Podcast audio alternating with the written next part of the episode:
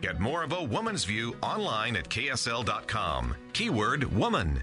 Now, Amanda Dickson on KSL News Radio 102.7 FM and 1160 AM. Thank you so much for spending some of your Sunday here with me on KSL News Radio.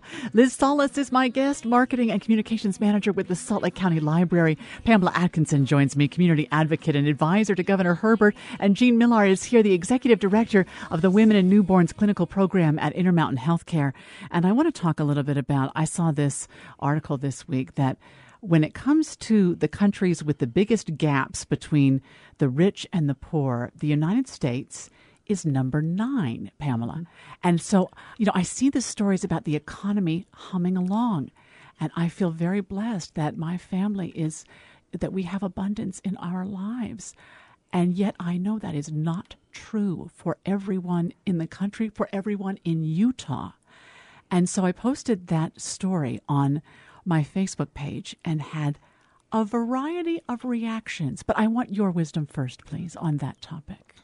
Well, the the gap has seemed to be getting larger, and um, there are misconceptions about low income people that they aren't trying hard enough.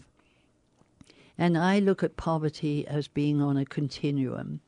And there are some people at one end of the continuum they're, they're wanting us to enable them to continue as they are.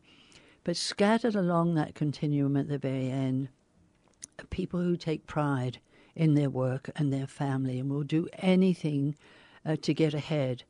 But it's very hard if you're being paid $10 an hour, but a living wage is $17 to $18 an hour, which includes childcare, transportation, etc., etc so many people who go to the food bank, um, they have a sense of shame, they tell me, because they don't like to take what they call charity. But nevertheless, they're very grateful for it. Um, one illustration one man was earning um, seven and a half dollars minimum wage, and um, they never had enough food in the family, and the wife tried to be a mother to the three kids and pick up odd jobs. So I struck up a bargain with them. And he actually signed a contract with me. And so for, for four months, I paid rent, utilities, food, school supplies, anything. And he went off to um, Applied Technology College and took computer uh, training. We were able to get a, a laptop donated for him. And um, I went over there one evening. Not only was the dad at his laptop and his books and everything doing his homework, the three kids were all around him. And I just stood at the door looking in. They were all doing their homework. And occasionally they'd look at their dad and smile, and he'd look at them and smile. And the mother told me that since their dad has gone back to school, they kids were learning even more.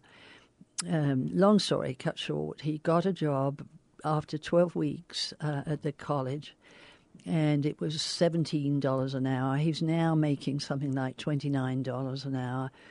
But his son called me when he's graduated from high school, and they're all doing very well.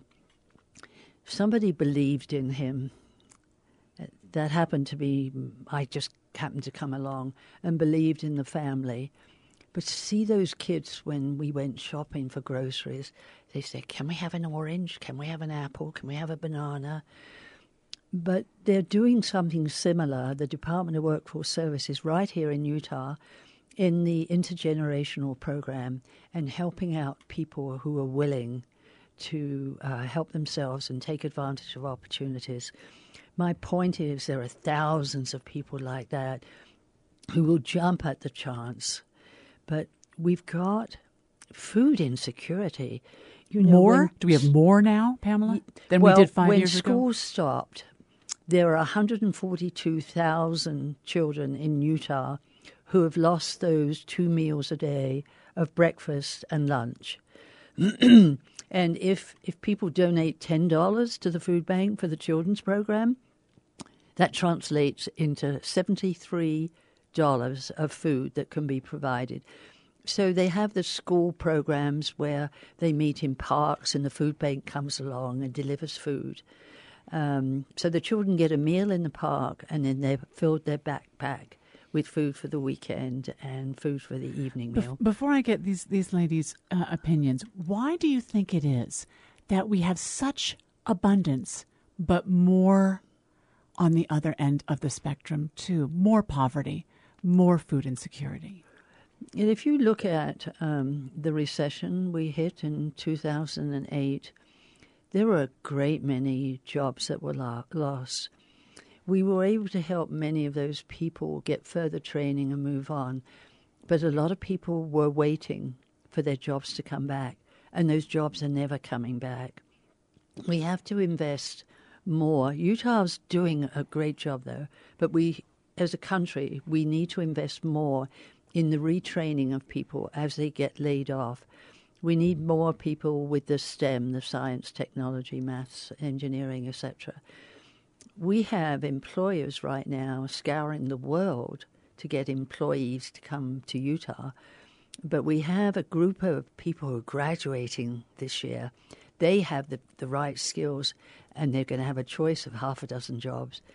But it's the people who have the lower skills who need that $17 an hour in order to uh, pay for their family mm. to live. How do, how do you see this problem, Jean?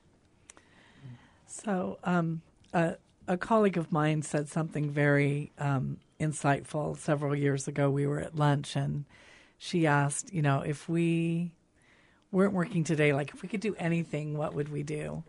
And um, I have been able to, been privileged to do some humanitarian work um, in third world countries. And so I was describing that I would want to do more of that, you know, travel the world and teach skills, um, this primarily medical and resuscitation skills abroad. And she said, and I'll never forget this because it's really stuck with me and kind of realigned my thinking. She said, but there's such a need here locally. Why would you not spend your efforts yeah. here? And and it really opened my eyes too. And I think I'm much more aware in our community of the needs that are there and how I can serve. Um, in just locally um, with uh, needs that that present themselves. Mm-hmm. So the YWCA is doing fantastic work um, around serving women in our communities. That's an organization that um, I've enjoyed having the opportunity to um, at least affiliate in some way with. Um, but we certainly have huge dramatic needs mm. in our own community. Mm. Um, the thought of children going to bed hungry just humbles me. And um, there is, again, so much more that we can do. Mm. mm. Liz, how do you understand this?